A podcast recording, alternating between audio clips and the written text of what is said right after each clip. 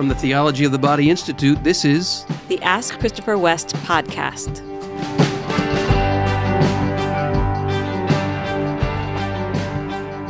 Hi, podcast listeners.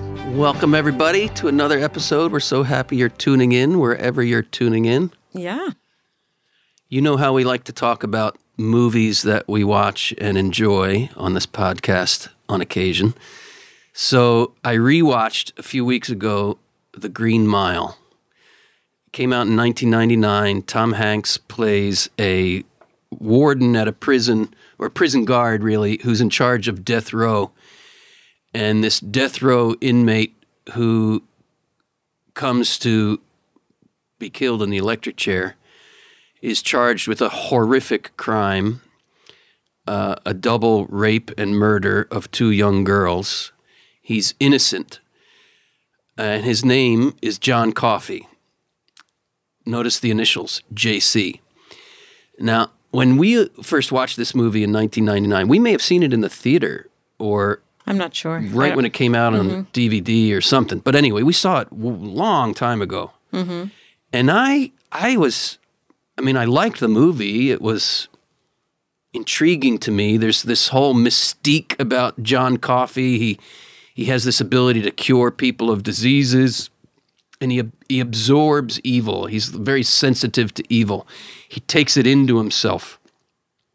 What I didn't see when I first watched the movie years ago when it came out and that I saw so powerfully. Now, it's a three hour and 10 minute movie, and I've watched this thing three times in the last month.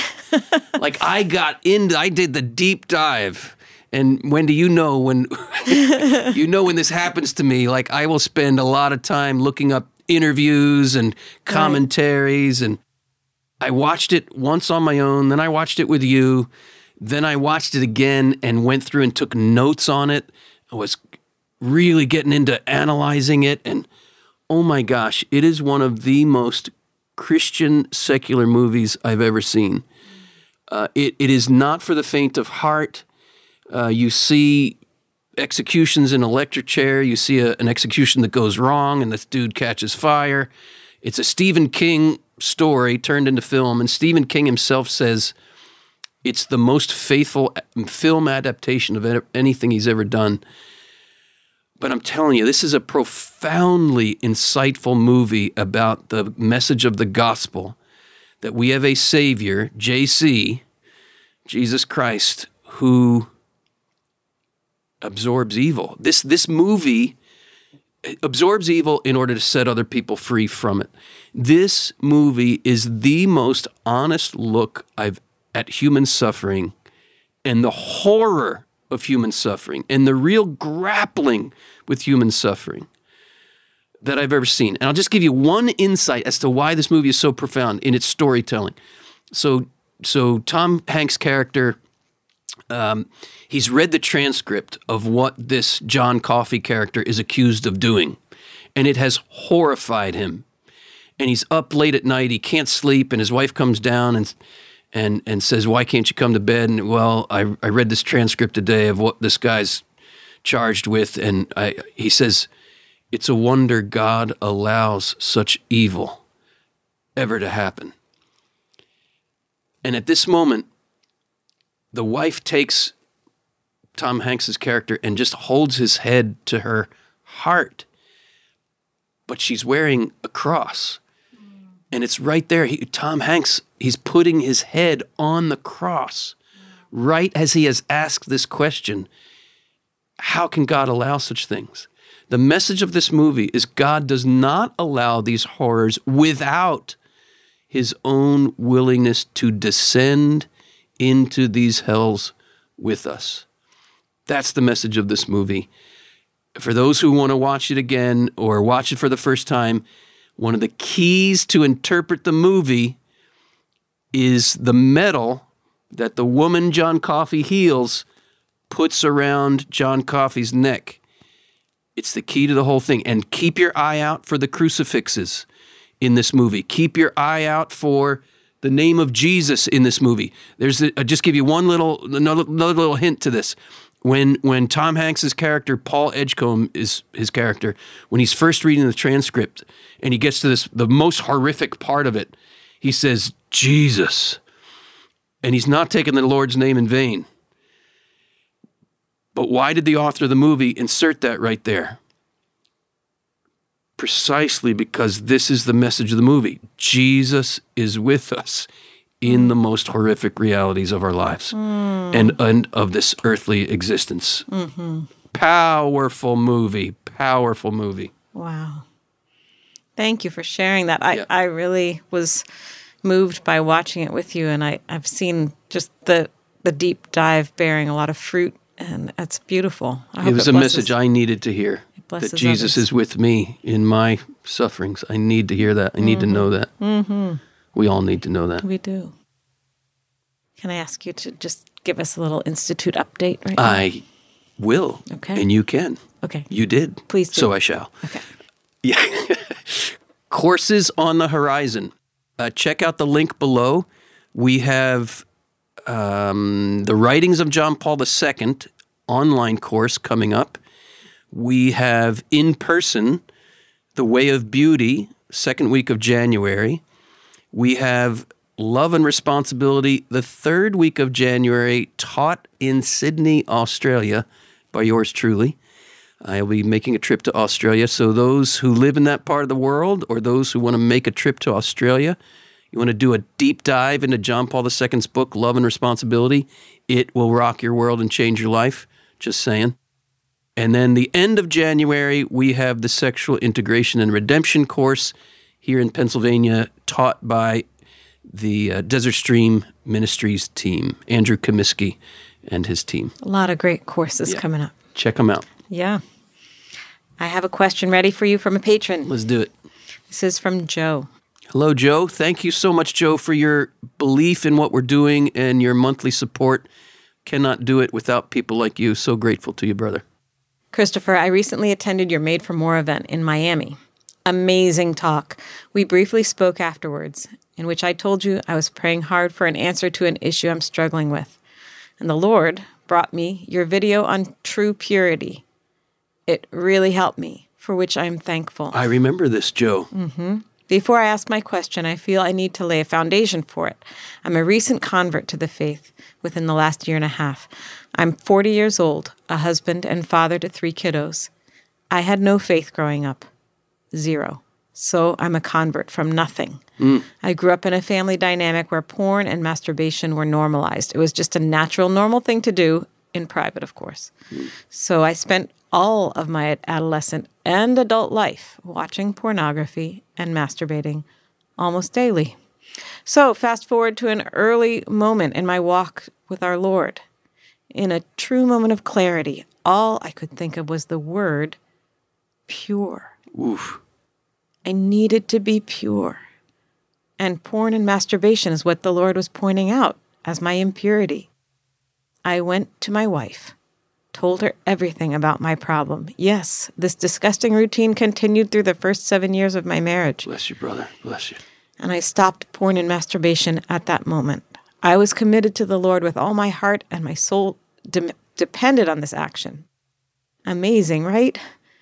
Now, the real true battle has ensued the demons of thought. Yes. I've spent so much of my life looking at, not seeing women in the same way I viewed them on my screen, watching porn, objectifying them for my own selfish desires.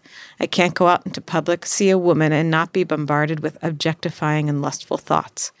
My brain is wired this way. And uncrumpling that paper, awesome analogy, is so very hard. Going to your video on true purity, seeing the woman the way the Lord would see her, I can't even quiet my thoughts to focus on Him in these moments. Then I'm plagued by guilt for fear I've committed a mortal sin, can't receive communion until my next confession, and the vicious cycle continues. Then I head to work. I work in a place of mostly men with type A personalities, law enforcement. Lustful conversations dominate the because it's the only common ground conversation men I work with seem to always rely on. I just want to crawl under a rock and become a hermit sometimes, but I know that's not the answer. Our Lord plus prayer is the answer. I know this and I still struggle. Even question if I know how to pray properly. I'm a mess.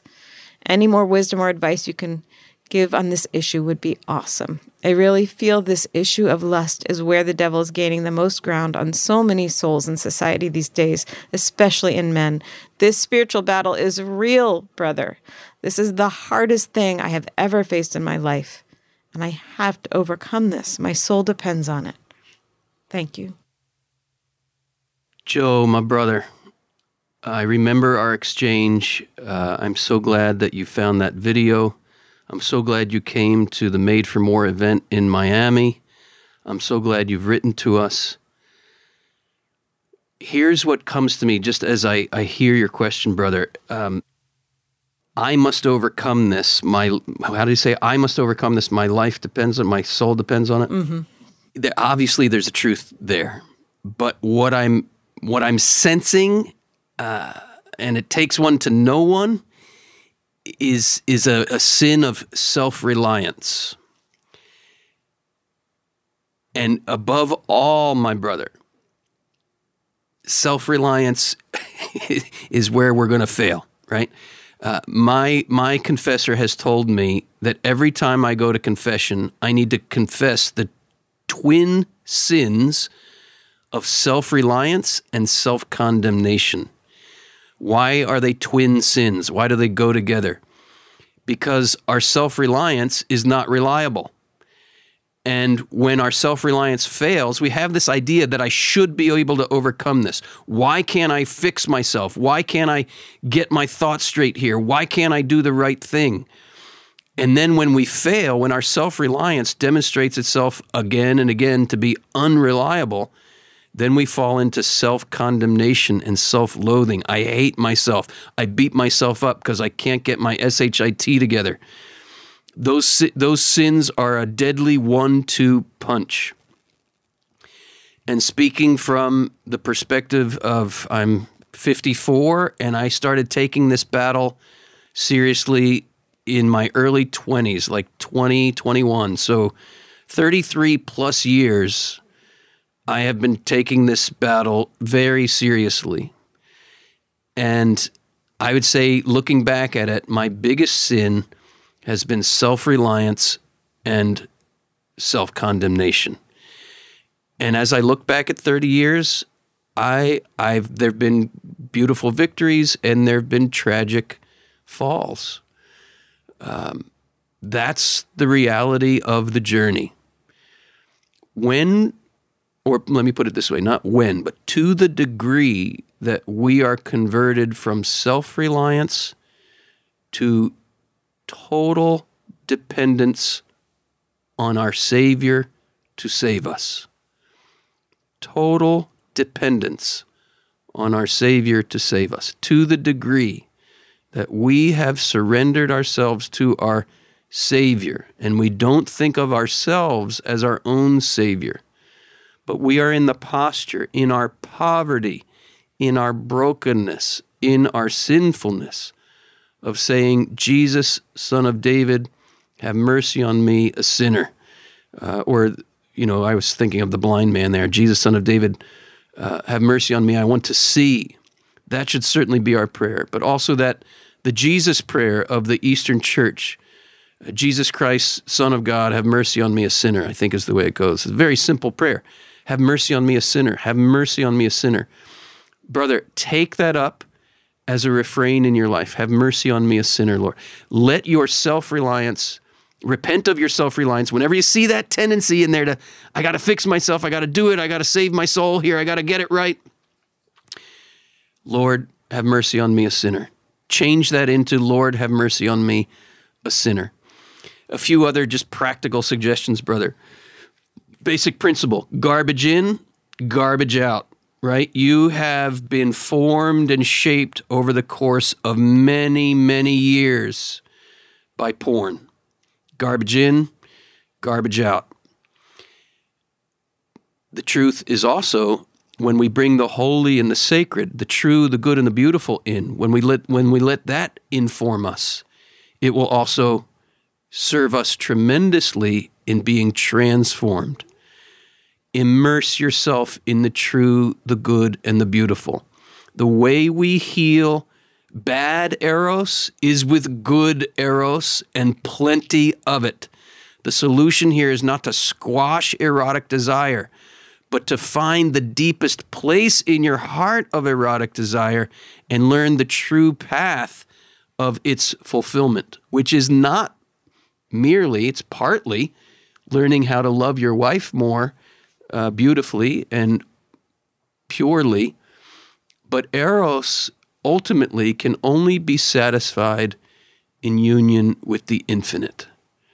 What we are really looking for when we turn to porn, when that desire gets untwisted, what we're really looking for is union with infinite beauty.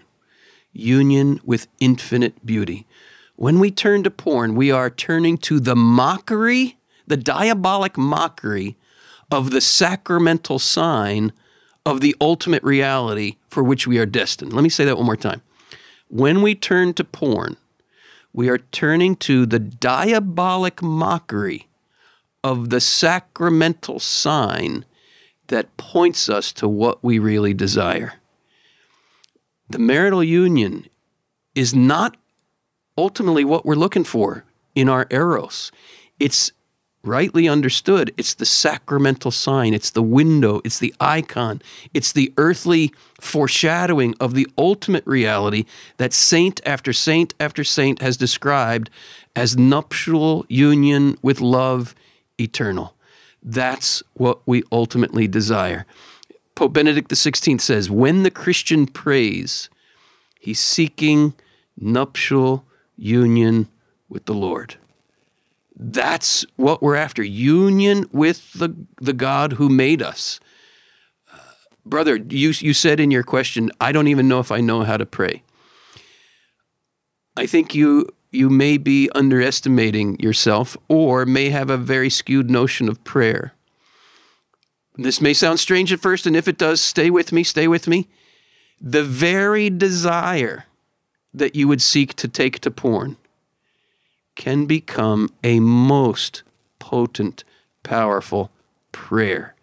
Because prayer, the fathers of the church tell us, and here I'm quoting Pope Benedict XVI again prayer, properly understood, the fathers of the church tell us, is nothing other than becoming a longing for God. We must become, these are my own words here, we must become an all consuming eros for the living God. And, brother, you know how to pray because you know how to desire. The problem is those desires have been misdirected. Prayer is learning how to allow the Holy Spirit to direct those desires to what you really desire.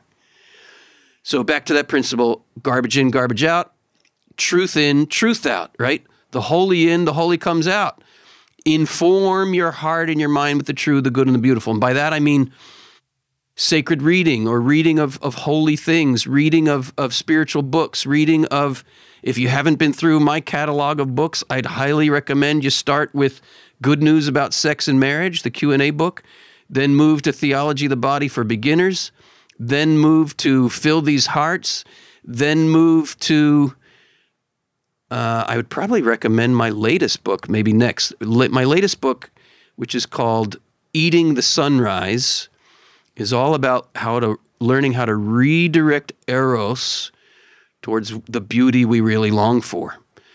The rising sun in the sky is a sign of the coming of the bridegroom Jesus Christ in the Eucharist. And so this this is really this book is all about learning how to discover the liturgy, the mass the Eucharist as the fulfillment of the deepest longing of our hearts. Uh, and then I'd go from there and I would read, I'm looking at my shelf here of books. Oh, Heaven's Song. Heaven's Song. Yeah, yeah, yeah. Put that on your list. That's I tell lots of stories in there of sexual healing, and I take you through a tour of John Paul II's teaching on the Song of Songs. Um, oh, love is patient, but I'm not. I tell a lot of stories from my own life of my own need for God's mercy and my own journey. Uh, I've written other books too, but I won't go through them all now. And my brother, come, come, come, come to TOB1. Start there and then work your way through our whole certification program, you will not regret immersing yourself ever more deeply in the vision John Paul II has given us. I'm going to pause there because I could go on and on, but I, I can't for the sake of the length of this episode. There are a lot of amazing resources available, and I think needing practical help is there's nothing, no shame in that. That is so true. Your insight about the brain wiring. Uh, sometimes people say sort of there are these really deep ruts in in the pathways or in the kind of trails in our minds and to to not travel you know in those ruts anymore is a process of you know kind of creating new trails through our thoughts. So i i really think clearly it is a process and you're in that process. Um, i i know that there are additional resources i'm thinking of maybe like some life coaching possibilities. Is there a specific oh, yeah, ministry yeah. you want to recommend yes, there? Yes, Freedom Coaching. Freedom Coaching. Uh, we'll have a link in the show notes here, and I'd recommend if you're able, uh, go uh, look up the the coach named Steve Motyl, M O T Y L. Mm. If there are any other men out there struggling with these issues, Steve Motyl uh, is someone I highly recommend as a life coach to to walk you step by step into freedom. And he's a coach for an organization called Freedom Coaching. If Steve is not available, uh, Steve Picorni is another one I'd highly recommend. But they have a team of men trained to help men find real freedom from this pattern of being gripped by pornography. And if I may say one more thing, Joe, if there's one course that you would come to in the next year at the TOB Institute, come to the sexual integration and redemption mm. course at the end of January. Beautiful. You will not regret it, my right. brother. That is so true. And as a patron, dip in already to the retreat I did with Andrew Comiskey and his team on sexual healing and the other retreat I did with Dr. Bob Schuchts. Give that a look at your patron website. Yeah. The only thing I want to add is I don't know where Joe's wife is in terms of faith. He he didn't mention that, but I I would recommend just simply asking her to be praying for you. If maybe there could just be a daily prayer that she could be willing to pray for you in words that are comfortable for her for your healing on this journey because that that is important. I'm not saying she needs to know all the details that, of what you're going through. That depends on your relationship, but regardless if if you could ask her to be praying for you i think that that can d- really make a huge difference. Amen. Our next question is from catherine. She says i recently heard that circumcision is mutilation. I had no idea about this and would never have considered it a sin until now. I had my infant son circumcised it was simultaneous with a corrective procedure for penile torsion. I figured my son would want to look the same as dad, and I thought there were health benefits as well. I was not informed about the male's sensitivity being lessened, nor that it was mutilation. I consider myself to be a fairly well educated Catholic, but never heard this until now. I'm feeling guilt for having my son circumcised. Should I confess this? And how can I tell my son I had him mutilated? Why isn't the church more upfront about this in marriage prep? My husband is not Catholic, and this situation would be especially difficult for him to handle. And I, fall, I feel awful for my boy.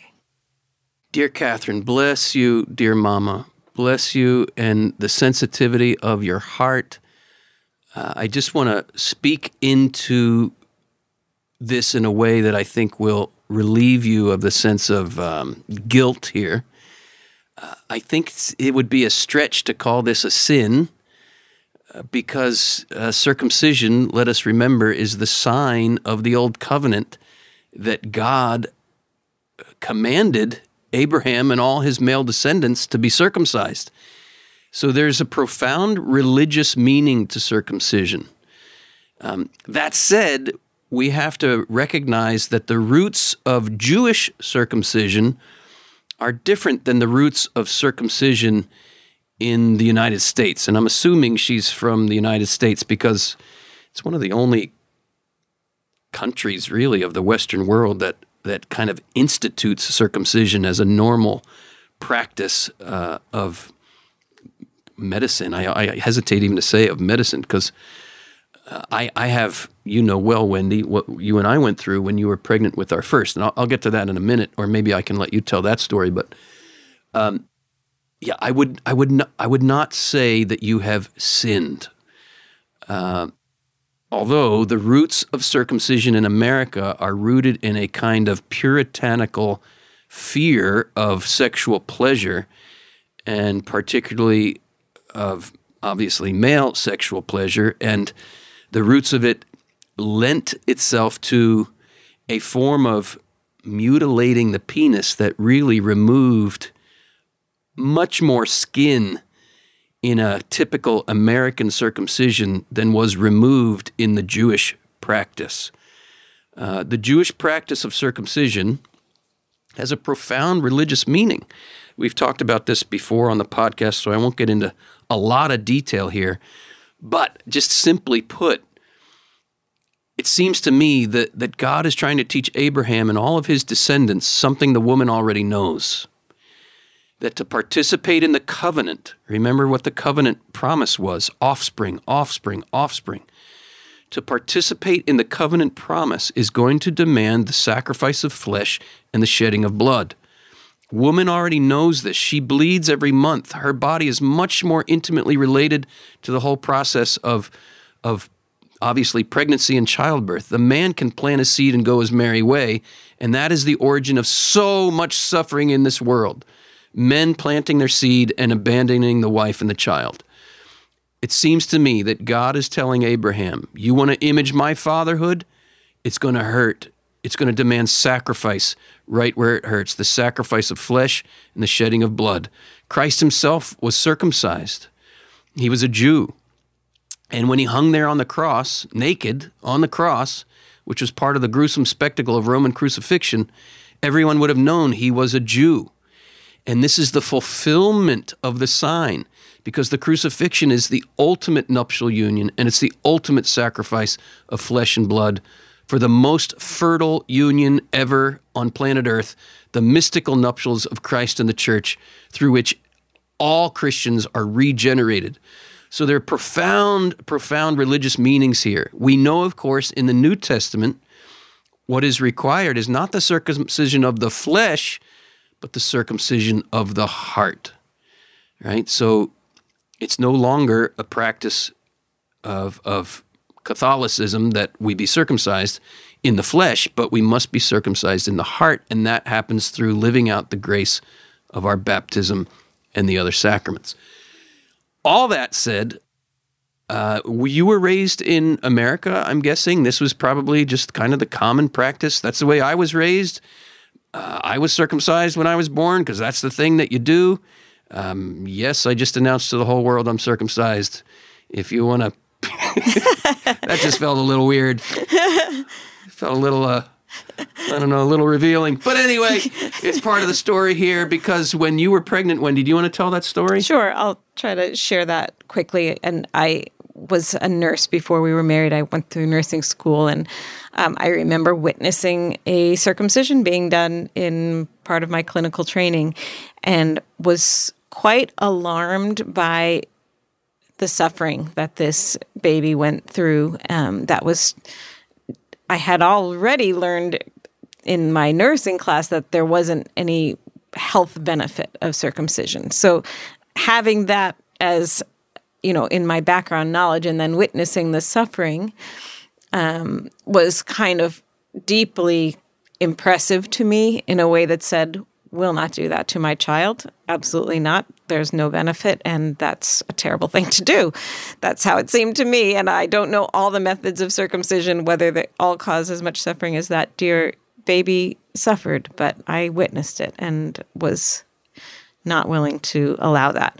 Um, but you know, it's kind of surprising when you come into marriage with a strong opinion about something that isn't we don't share it. You know, you Right. didn't have that experience yourself. So it was something we certainly talked about. And um, actually, there was a, a just a whole issue of a magazine dedicated to the question of circumcision that was current at that time. Was it a parenting magazine? Yeah, I think it? might have been called Motherhood. Um, but uh, that we were given, I think, in our childbirth education class or something that really, the articles in that really were an education for you. opened my eyes Yeah. and and this is why I just told the whole world that I'm circumcised because it's part of this story like I just I came into marriage thinking well if we have sons I want them to look like me um, and then you said would you please read this and man were my eyes opened and it answered some questions I had about my own uh, anatomy and I didn't realize what how much foreskin was removed and what that can do to the anatomy. And yeah, I'd, I'd encourage any men out there if you you were circumcised in the United States, uh, start doing some research. There was a there was a documentary some years ago I watched. I don't know if it was Netflix or what on a, a movement in the United States to get circumcision banned, and it was a little politicized and kind of over the top uh, in trying to you know make people feel guilty and and using words like mutilation and uh, is it bodily mutil- mutilation? I think at some level that word applies, but again, I, I want to leave room for that Jewish practice, uh, which is biblical and which is different than the circumcision rooted in Puritanism. Uh, and that circumcision rooted in Puritanism, I do believe we could call bodily mutilation. There's some, you- go yeah, ahead, there's Wendy. something I'm just feeling like I want to share please. here that when we are become aware of suffering that has happened, like in our past, maybe that we don't have conscious memories of, it can stir up complicated feelings. And I think that happened for you. It and sure did. It happened for me too in relation to the man that I love, in relation Would to you. me? Yes, but I'm just saying it in, in that sense of uh, I- felt a, a love for you in the time, you know, all in all of your life, long before I knew you, and a concern for that suffering and how it impacted you as a newborn. Um, and I think for us, like it's been so helpful to to pray for healing of wounds that are just kind of scars in our hearts or something. You And know, there's on our there's flesh. physical scars, but yeah, the the heart memory scars f- to pray for um, kind of like the Lord's loving, compassionate presence back in time. Yes, you know, yes. back at that time of that surgery to console that infant.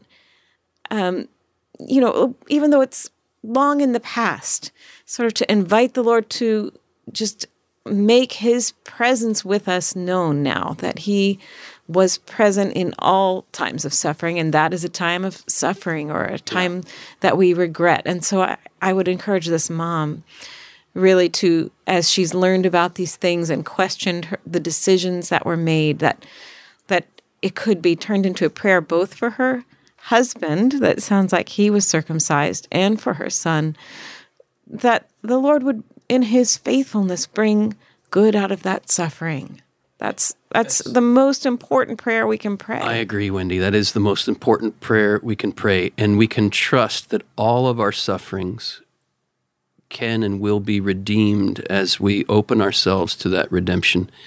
And I can certainly attest to some real beautiful healing and redemption in my in my own experience here.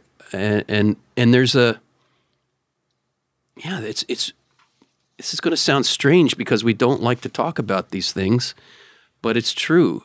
Um, the blood of our salvation, right? There is no forgiveness of sins without the shedding of blood. That's right out of the scripture. Well, where did Christ first shed his blood for us?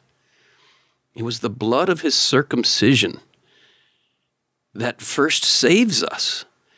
So there's there's something right there that's so powerfully redemptive, rooted in the very loins of our Savior. I know we don't even like to think about, but we sh- in the context of the theology of the body, this all makes beautiful, glorious sense. And it has helped me to come to recognize that the wound, the very scar of my own circumcision, is a reminder that I am united with Christ in his redemptive gift. Uh, the shedding of blood right where it hurts, um, the life givingness of the man's body. Obviously, the focal point of that life givingness is right here. And that life givingness demands a, a, certain sacrifice, a certain bleeding, a certain giving of flesh. There can be profound redemptive meaning to all of it. Uh, that said, we didn't circumcise our boys, and I wouldn't want to. And there can be this feeling of guilt in having done so. Uh, let the Lord into that and let Him teach you that is it can be redemptive. Do I think you need to confess this? No. Do I, because I don't think you sinned. Sin is done with full knowledge, and if you were like, "I hate my little boy's penis and I want him to suffer, and I'm going to get him circumcised," well, then yeah, you should go confess that. But that is not what we're talking about here at all. So I think the feelings of guilt you have here can be opened up to the Lord and just let Him pour that oil of consolation that this suffering itself is redemptive and can be beautifully healing, mm-hmm. can become something beautifully healing. Yeah. Bless you, dear mama. Our next question is from Alexandra.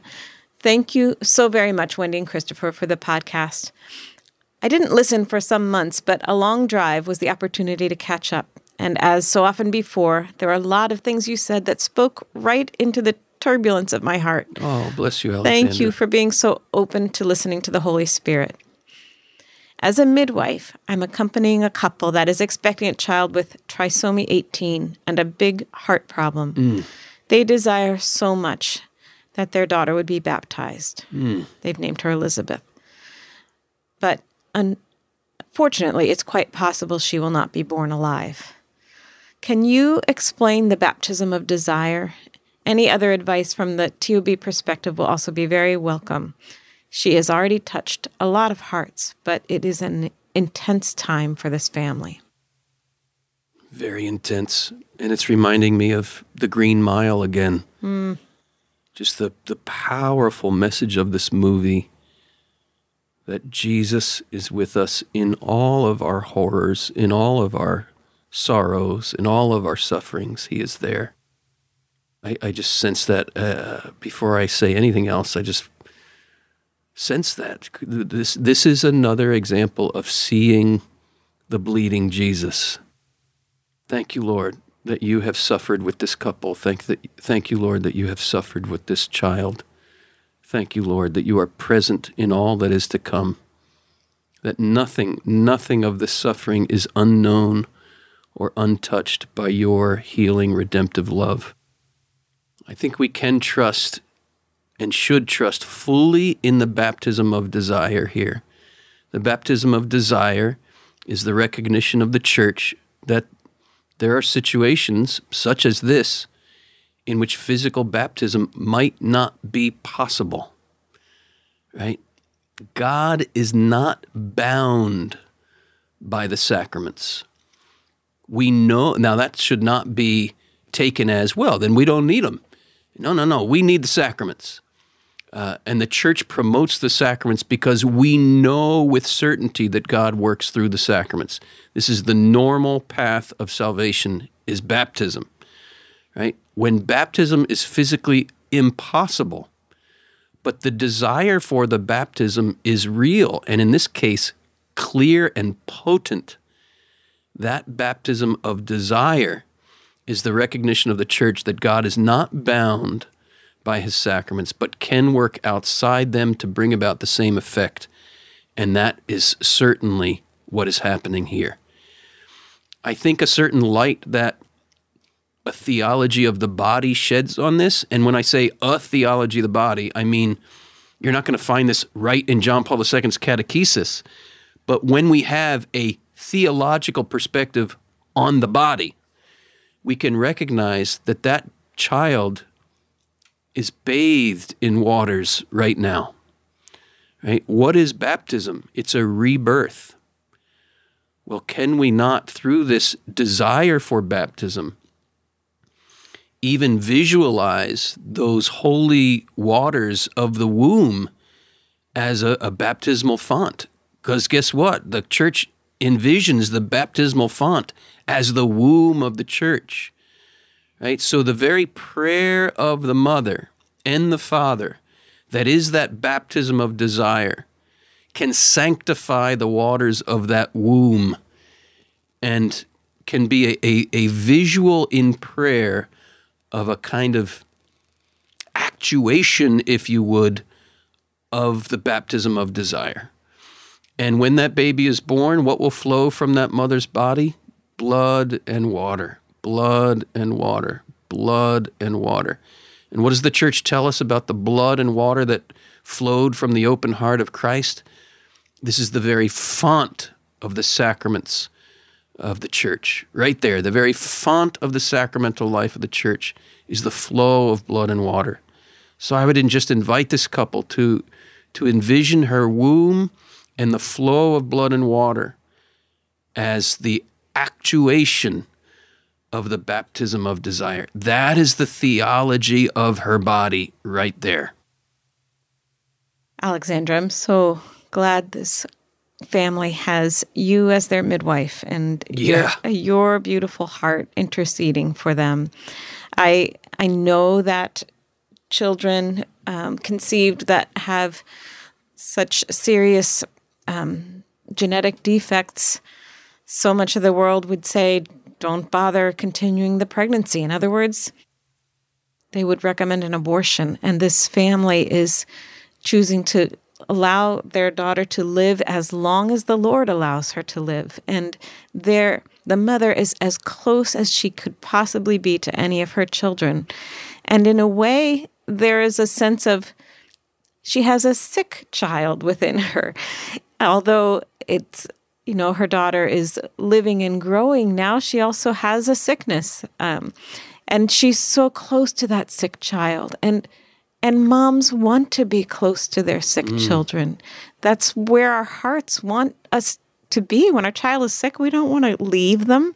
And so, what an affirmation of motherhood that is that allows her to journey through this daughter's life as long as it would last and and for the father as well and his uh, just love for his child um, I would just also encourage them if if they know a priest who would be willing to pray with them, maybe to give the anointing of the sick, perhaps uh, on the womb, um, just to invite those sacramental graces into their journey. Some a couple I know that had a, a baby that they didn't expect to live. They they had their pastor come to the hospital and and she did live shortly um, in the hospital. And so he was there and baptized her right away. So those are possibilities as well just to you know recognize the dignity of this journey to invite the church to give its sacramental support in all the ways that are available. And you may not know that you know in case of emergency lay people have the ability to baptize even get this even unbaptized people have the ability to baptize. Uh, this is this is such a gracious reality of, of the church's life that baptism can be granted in emergency by anyone.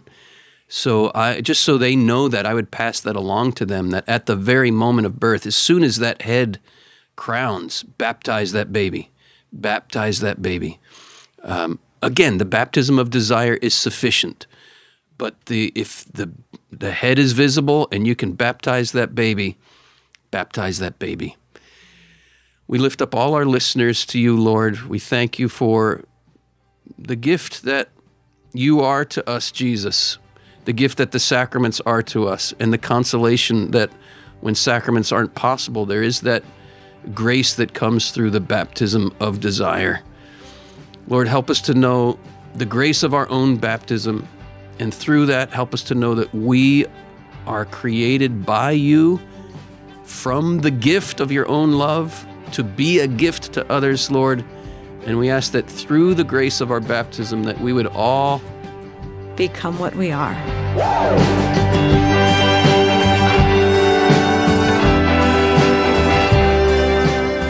Ask Christopher West is brought to you by the Theology of the Body Institute, with music by Mike Mangione. Christopher and Wendy hope that the information provided is helpful to you, but remind you that they are not licensed counselors.